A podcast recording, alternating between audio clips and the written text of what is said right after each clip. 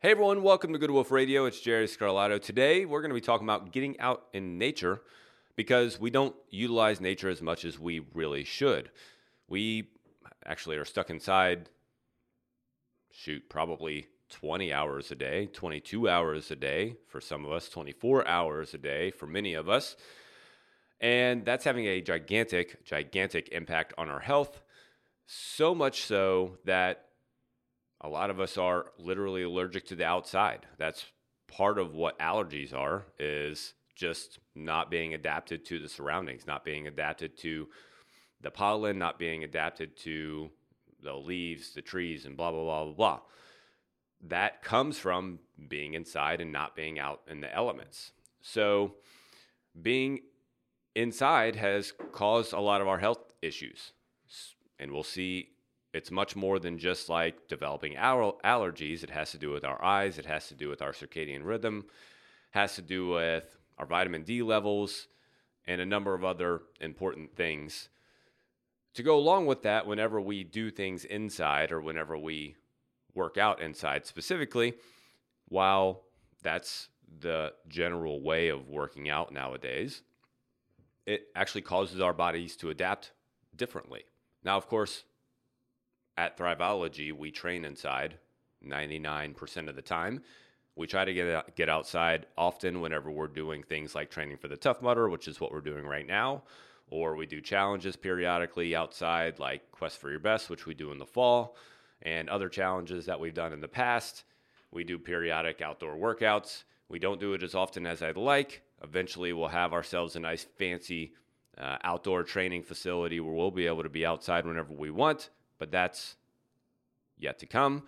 Nonetheless, like that's what we do. We train inside. So I'm not here to tell you that you don't need to train inside and that you are you should be outside all day every day. Although eh, that might you might be surprised at what happens if you did that. What we're here to talk about is what happens whenever you train inside versus train outside.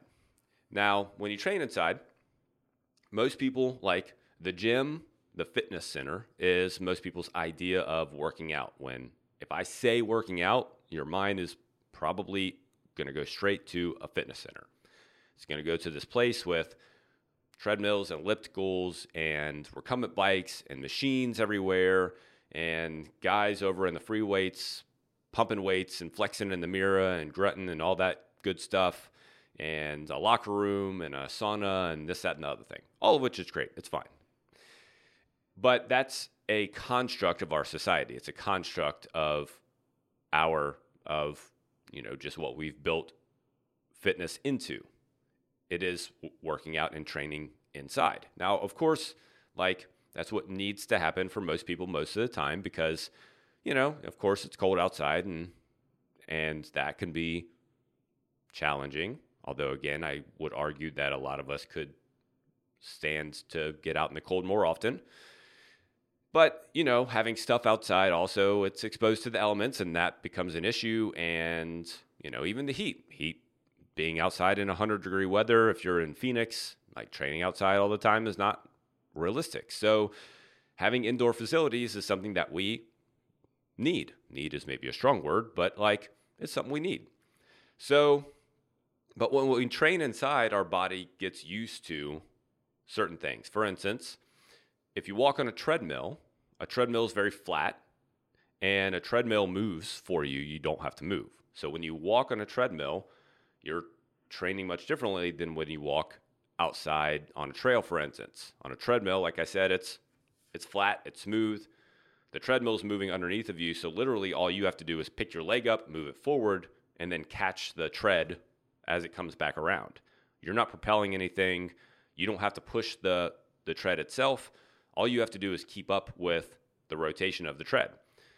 So that's again much different than even just go going out and walking on a paved path. If you go out and walk on a paved path, you have to propel yourself. You're expending a much different level of energy, a much different level of effort when you go out and walk on a path and you have to propel yourself forward instead of letting the treadmill just move underneath of you. This is why I had a conversation with a guy once who he was training for, I think, maybe a 5K or a 10K on a treadmill.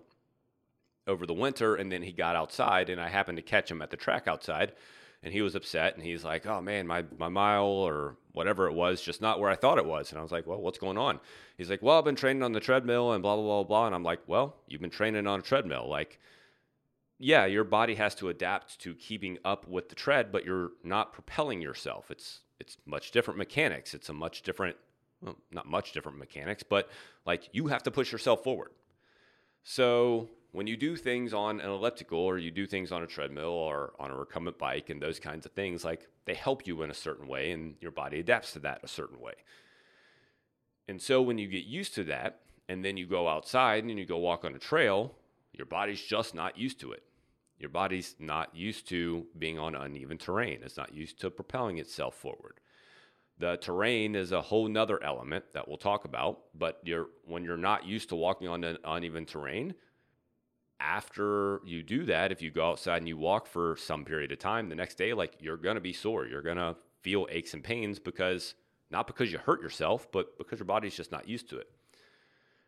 The same thing can be said with the machines that we see in inside as well in fitness centers. Like machines are built a certain way, they're built to make training, I don't want to say easy, but kind of easier, like all the cambers and the pulleys and this, that, and the other thing. Like those things are made to make working out easier to a degree. Like if you do, uh, say, a chest press on a cable machine, on a whatever, whatever they're called, Nautilus machine, or you do a bench press, like they're two very different things on a bench press with a bar, you have to stabilize the bar. Whereas on a bench press with a cable on a machine, you don't have to stabilize anything. All you have to do is push up. So that transition is already much different. Then, if you go from a barbell to a dumbbell to dumbbells, you have dumbbells in each hand. Then you have to stabilize each dumbbell ind- independently.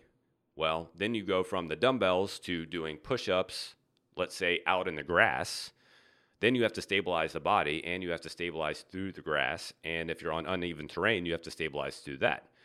While you're using the same exact muscle group in all of those exercises, they're much, you have to adapt much differently.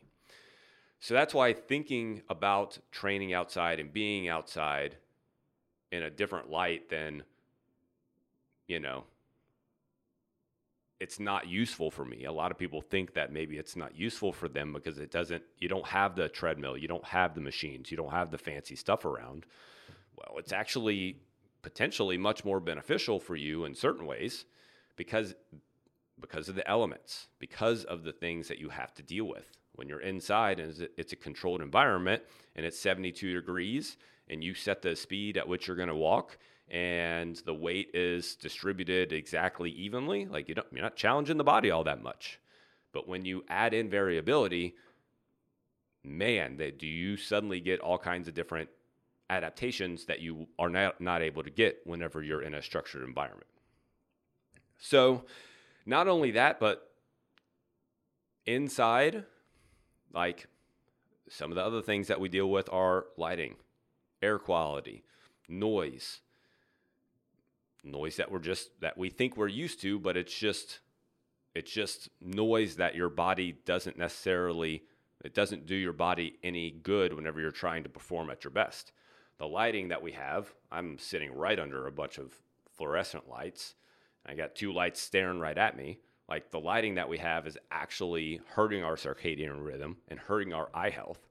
The air quality inside on average is actually worse, depending on where you are. Of course, if you're in like a jam-packed city, it's air quality is not going to be great. But for most people, most of the time, the air quality is usually worse indoors than it is outdoors, especially if it's in a big fitness center. And who knows how often they change their air filters and how many people are in and out, you know, throughout the day. Like air quality is a big deal, and it may be actually reducing your capacity to breathe effectively and to build your aerobic capacity effectively. So there's a number of factors that we have that are potentially, uh, I don't want to say holding us back. Like we have to be in these kinds of environments. They're there. They're not going away. This it's literally what we do. So like I said, I'm not sitting here to convince you that you, that you don't need to be inside and training. it's going to be the most effective way for you to do to get yourself in shape. And yet, if you want to really take your fitness to the next level, getting yourself outside to train regularly is to take that up, take that notch up um, even higher. So, let's start by talking about the benefits of training outside. I've already kind of hit on a number of them. We'll talk about five of them in particular. And then we'll talk about how you can start to do it. We'll start with some basic steps that you can start to do, and then we'll talk about how to progress those steps so that you can make them a little harder for you. Ironically, and this will probably go out after Coach Talk. Just recorded a Coach Talk with Coach Taylor, one of our coaches here at Thriveology. We actually are kind of already talked about this. So if you have the Coach Talk, should be right before this um, go back and watch that episode if you have not yet. Um, it'll be a good pre talk to what we're going to talk about today. So, five benefits of training outside. These aren't the only benefits, of course, but they're important ones to focus on. Number one benefit is that you're not inside. So, like I said, most of us spend most of our time inside and 72 degree temperature. Some of us a little colder, some of us a little warmer, but on average, most of us spend most of our time in a 72 degree temperature. That's not very challenging to our body. We spend in, to, uh, in inside in lighting that is not really good for our circadian rhythm and our eye health, and air quality that is not exactly maximizing our aerobic capacity, and so many other things. So if you're training outside, then you are not inside. And anytime you cannot be inside is going to be a good time.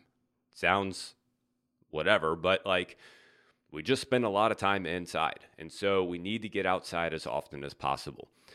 There's, well, I'm not going to go there yet because that's going to be one of our benefits, but uh, one of our other benefits. But getting outside is just beneficial for so many ways. We talked about air quality. If as long as you're not in a jam packed city with high rises everywhere and cars parked all along the streets and, you know, people packed everywhere, as long as you're not in that environment, your air quality is going to be much better outside. Therefore, your lungs will appreciate you and your body will appreciate you overall. So, being outside is going to help in that fashion. Being outside is going to help your, like I said, your eye health. We're going to talk about that in a second it's going to help so many other ways than just being inside. So, being outside means that you're not inside. It means that you are not in your normal environment and you're challenging your body in much different ways. Which leads us to number two, which is sunlight exposure. So, sunlight is helpful for so many different things. The one that we talk about the most, or the one that we hear the most, is vitamin D. Of course, most people are deficient in vitamin D even if you meet the quote unquote standards for vitamin D, you are not at optimal levels. You are only at standard levels. And trust me when I tell you that our healthcare's standard levels of most vitamins and of all vitamins and minerals are just enough to make sure that you're not dying or getting sick. So you want to be above those standard levels. You want to be at optimal levels. So you can take vitamin D supplements, and that's going to be helpful to a degree, but of course, like anything else, you want to be able to get it as natural as possible. And so being outside allows you to be exposed to the sun and therefore get vitamin D from the sun. That is just one of the many benefits. Vitamin D, low vitamin D levels has been linked and this was this became very clear and I'm not saying that this is causation, it is correlation, but it is one of the many correlations that was very prevalent. Um, very, very clear that vitamin D leads to low immunity. That became clear during the pandemic when there was a very high correlation to people with low vitamin D levels. And when they got, what, what was that thing called? COVID? Sorry, I literally forgot. Um, when they got COVID, either having a bad outcome or dying from it if they had low vitamin D levels. So, vitamin D is very highly correlated with immune system strength. And that's just one of the many reasons why getting your vitamin D levels is is uh, up is important and getting outside is the best way to do it. Yes, like I said, pills can be helpful, supplements can be helpful. If you take a vitamin D supplement, make sure that it has vitamin K2 in it because it needs vitamin vitamin D needs vitamin K2 to absorb correctly. Nonetheless, um, getting outside and training outside is one of the major benefits is getting more vitamin D. Along with vitamin D, uh, sunlight exposure also helps regulate your circadian rhythm. If you have ever listened to the Andrew Huberman podcast, which if you're most people who listen to podcasts, you probably have at least heard of him. That is, this is like his main shtick is getting sunlight exposure first thing in the morning to regular regulate your circadian rhythm. It does all kinds of other things as well. He's much smarter than me, so I'm not going to sit here and pretend like I I don't know where in the world that voice came from. I don't know. I'm not going to sit here and pretend like I'm going to be able to regurgitate what he says. Um, so go find something that he says about sunlight exposure and circadian rhythms. But nonetheless, when you get outside first thing in the morning, like our body is used to following the sun. You have to understand that.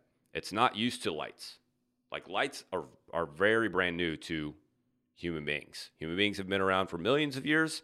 Lights have been around for like electricity has been around for hundreds of years and fire has been around or the way that we use it to light our, you know, uh, rooms and such has been around for maybe thousands of years. So not very long. So our bodies are not used to it, and they will not be used to it in our lifetimes. So the more that you can get outside, let your body adapt to the rise and fall of the sun, the more your circadian rhythm is going to become the more natural. That way, your energy levels are going to shift throughout the day. They'll be higher throughout the day if you go outside and get in the sun first thing in the morning because it regulates your hormone levels. And if you go outside in the evening, again, as the sun's going down, it will teach your body to start to fall asleep at night. So, that is a major, major, major reason why getting outside is um, going to help your circadian rhythm. It's not just about vitamin D. Yes, that's important, but man, how much it will impact your energy. It'll impact your sleep. I mean, those two things, I don't need to say any more than that. Like your hormone levels also will be impacted by getting outside and exposing yourself to the sun. And that's why training outside can be very beneficial because when you go outside in the sun and you add on top of that movement outside, that really trains your circadian rhythm. Movement ambulation, if you will, outside, really trains your circadian rhythm to adapt to the rise and the fall of the sun. So, big factors there. Um, get outside, enjoy the sun regularly. When it comes to training, get outside so that you can get yourself uh, better sleep and more energy. Okay, that leads us to number three, and that is eye health. So, sun is actually very help help helpful for the eyes as well. Uh, but not only that, seeing in the distance and viewing in the distance is very helpful for the eyes. So, in one of our series that we did a while back, Movement Matters, I think was the name of the series, one of the things that we talked about was movement of the eyes and how our lenses in our eyes don't move as much as they should if we're going to reduce the likelihood of developing uh, short nearsightedness.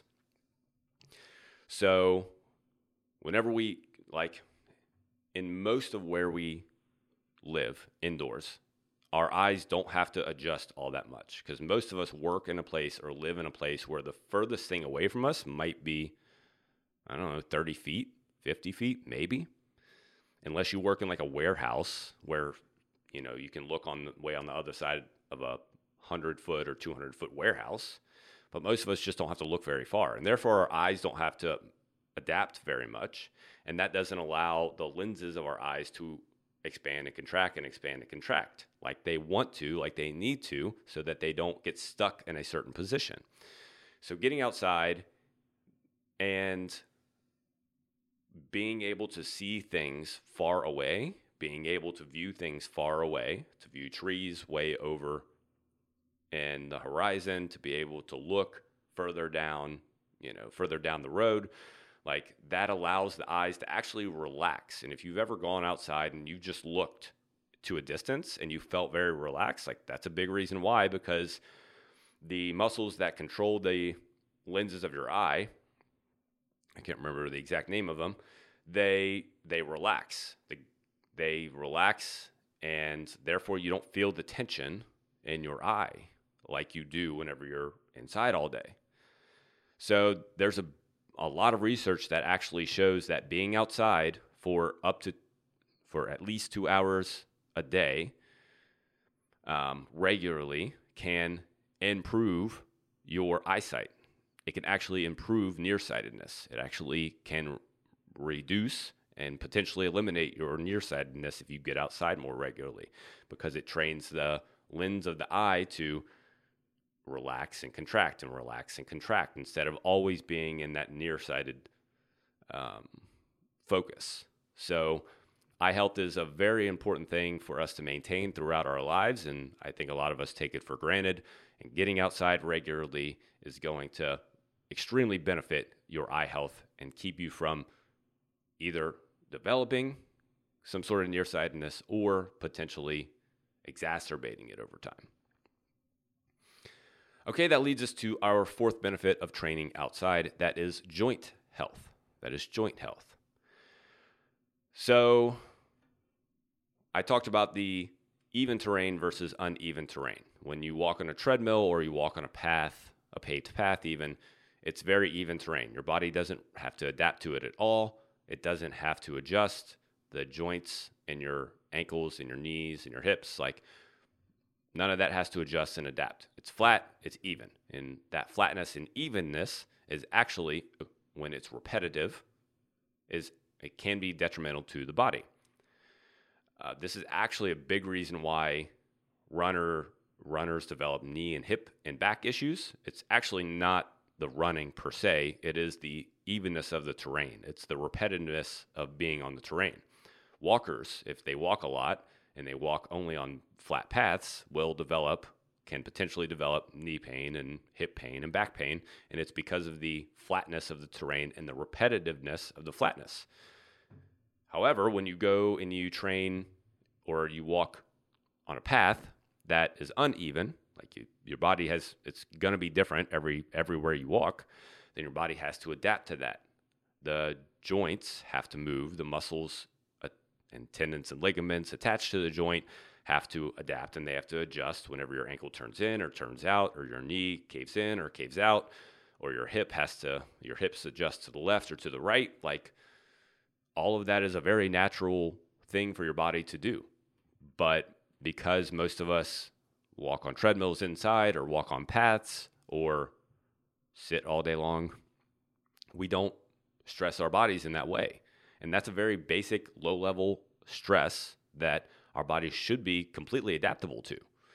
Um, and, and they are adaptable to, but that our bodies should be should be able to withstand very easily. And yet it's not unusual, and we're starting to see this actually with our Tough Mudder crew. We have 50 people signed up for the Tough Mudder, and all of them, like all of us, like most everybody listening, sits eight to 10 hours a day. If they're not sitting eight to 10 hours a day, they're sitting at least five to six hours a day at a desk looking at a screen.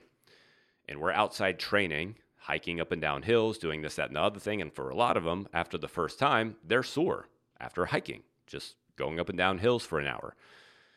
It's because of this. It's because of being adapted to a smooth surface, or of course to sitting, which is a whole nother conversation.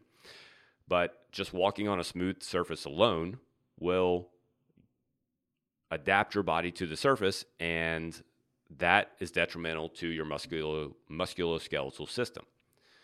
So there's a big, big, big benefit that can be gained by going and walking on just natural ground, the grass, uh, a, a trail, any anything that is not paved, that was not man-made, and that will challenge the body in such a way that you will uh, you'll you'll start to feel much better if you do it regularly enough, to be totally honest. Your joints will feel better. You'll feel more mobile. You'll feel like you can move better. You'll have more energy. You'll have more strength.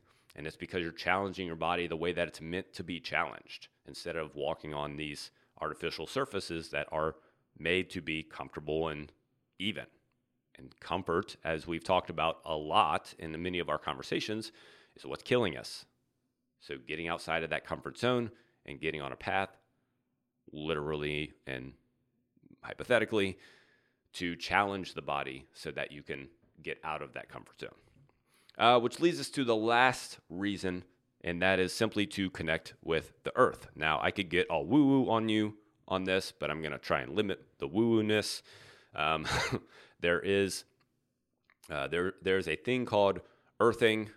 There's a more technical name to it, I believe. But at any rate, if you go outside and you walk on the earth in bare feet, especially, there is some mostly anecdotal, but also partly scientific research that shows that when you do that regular regularly for periods of time, longer than like 20 seconds, but you know, for 20, 30 minutes at a time, and you do it regularly, you're you can actually reduce the amount of pain that you have in your body because of the charge, the electrical charges that are coming in from the earth, from the actual ground.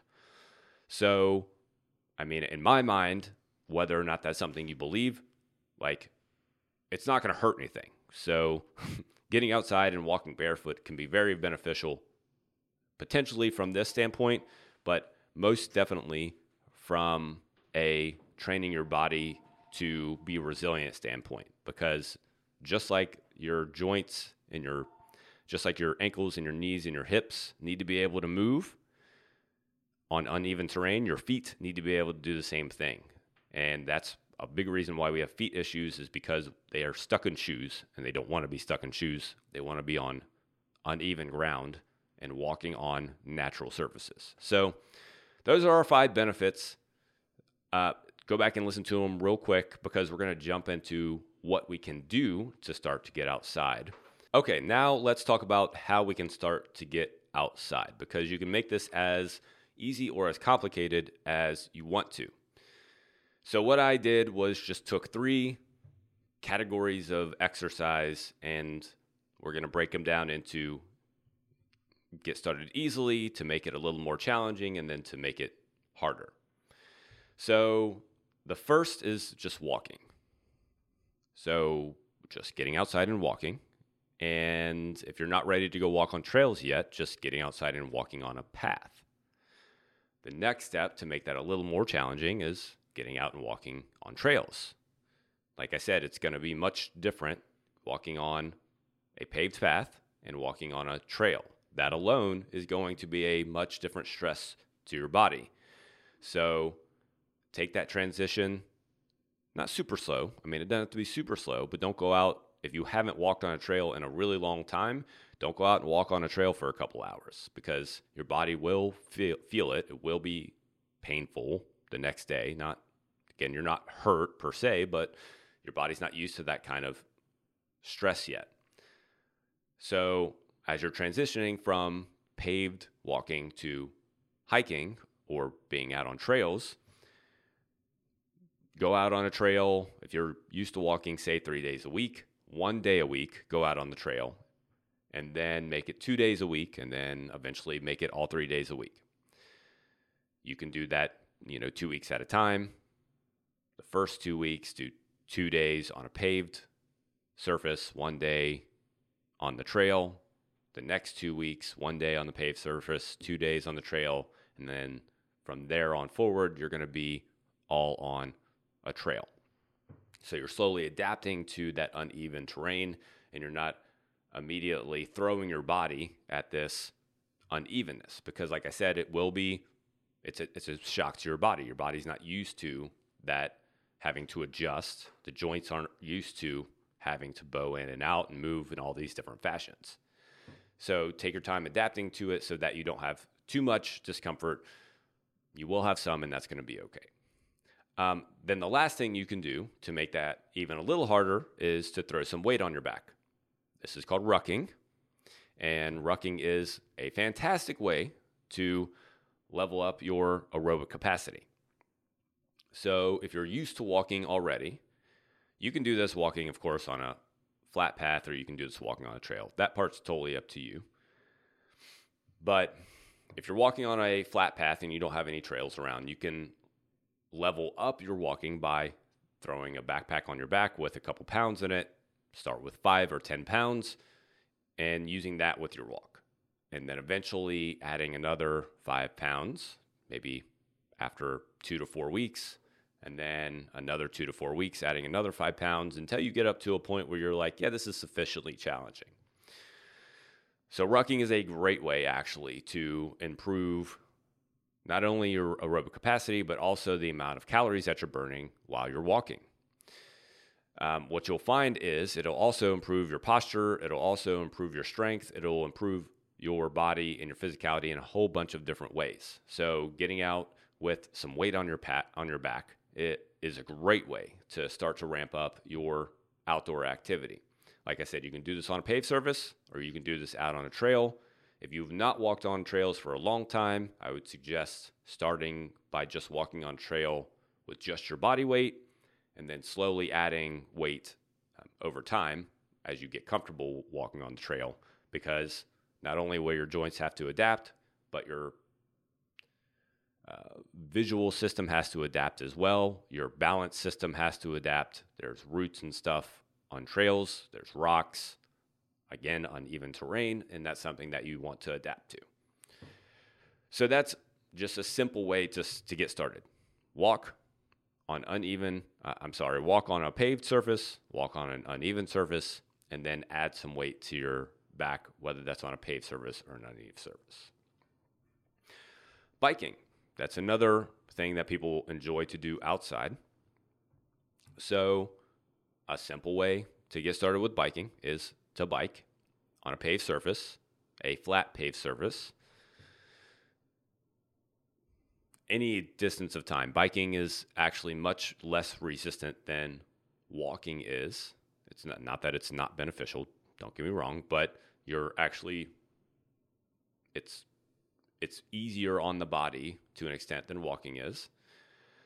So if you're on a flat surface, it's going to be much easier than if you're on a hill surface. If you want to take your biking up a notch, find some hills and go bike up and down the hills. It's going to be much more challenging. You're going to have to put much more effort in, uh, much more challenging on the cardiovascular system. Also, help you build some strength in your legs, which is very important.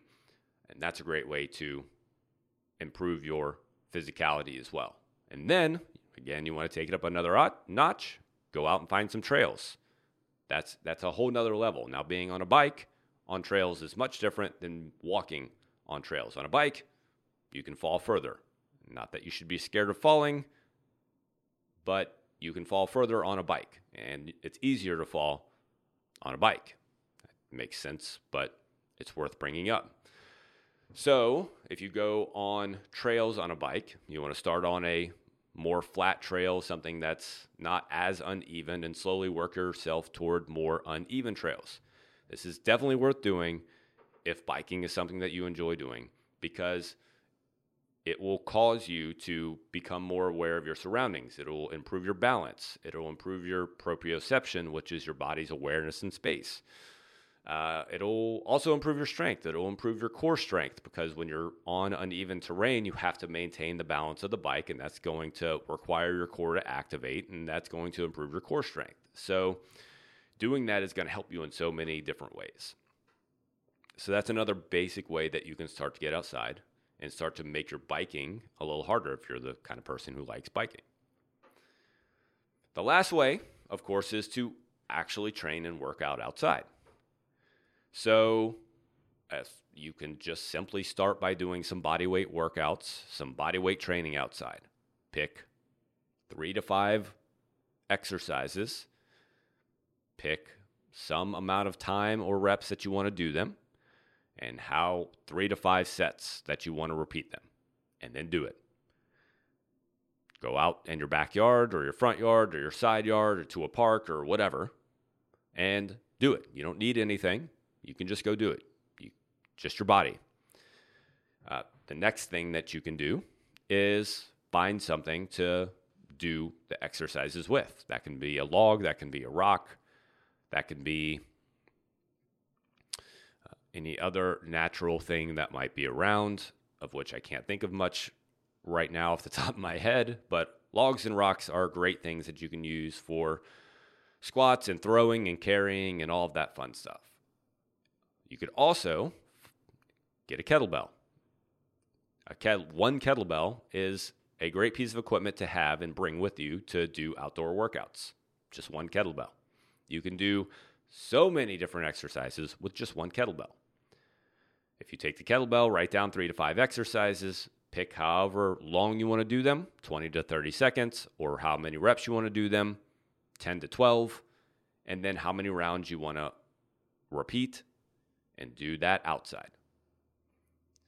And then the last thing that you can do now understand this isn't this isn't the only things that you can do. This is just like a basic progression that you could follow if you want to make your outdoor workouts more challenging. Last thing you could do is use sandbags outside. So sandbags add a level variability that a kettlebell can't, and that is unevenness and movement of that of the substance of the thing inside of the weight. Like a bell is just metal, and it's challenging enough because of the weight distribution at the bottom. But a sandbag is full of sand. And so when you pick it up, you don't know where the sand's going to be. It's going to be loaded in the front or in the back, or it's going to be loaded differently. And as you're carrying it, it might move around a little bit, and that makes it challenging. Again, core development is a big thing that happens whenever you're using sandbags. But you can use all kinds of different exercises with a sandbag as well. You can squat with it, you can throw it, you can carry it, you can row it, all kinds of different things. You can press it. So there's lots of things that you can do with a sandbag, and it just adds a level of variability that you just don't get with a static weight or a weight that is solid. Again, kettlebells are great. Don't get me wrong. I'm not, not saying that, but a sandbag just adds a different level of variability. So, those are a couple of basic ways that you can get outside and start to train outside and take take advantage of some of these uh, some of the benefits that you can get from training outside outside of training. Training is great. Training is something that we all need to do more regularly, whether it's indoors or outdoors. But if you go outdoors, you're going to get lots of added benefits. Um, one thing I will add that if you are training, if you're working out outside, if you're doing a bodyweight workout or your kettlebell workout or a sandbag workout, I would strongly encourage that be the time that you train barefoot. We talked about being barefoot and being grounded on the earth and gaining the earth's electrons, if you will, or electrical charge. Um, that's one potential benefit, but another benefit is your feet want to be free. Your feet don't want to be bound up in shoes, no matter what your healthcare practitioner has told you. They want to be free. And so, this is potentially a great way to start to train your feet to adapt to the ground again. Train the muscles in your feet to adapt to the ground again and adapt to being free of that restriction. All a shoe is, is basically a brace for your feet. So we want to unbrace the feet and allow them to do their thing. And this is just a great, easy way to start to do that. Okay?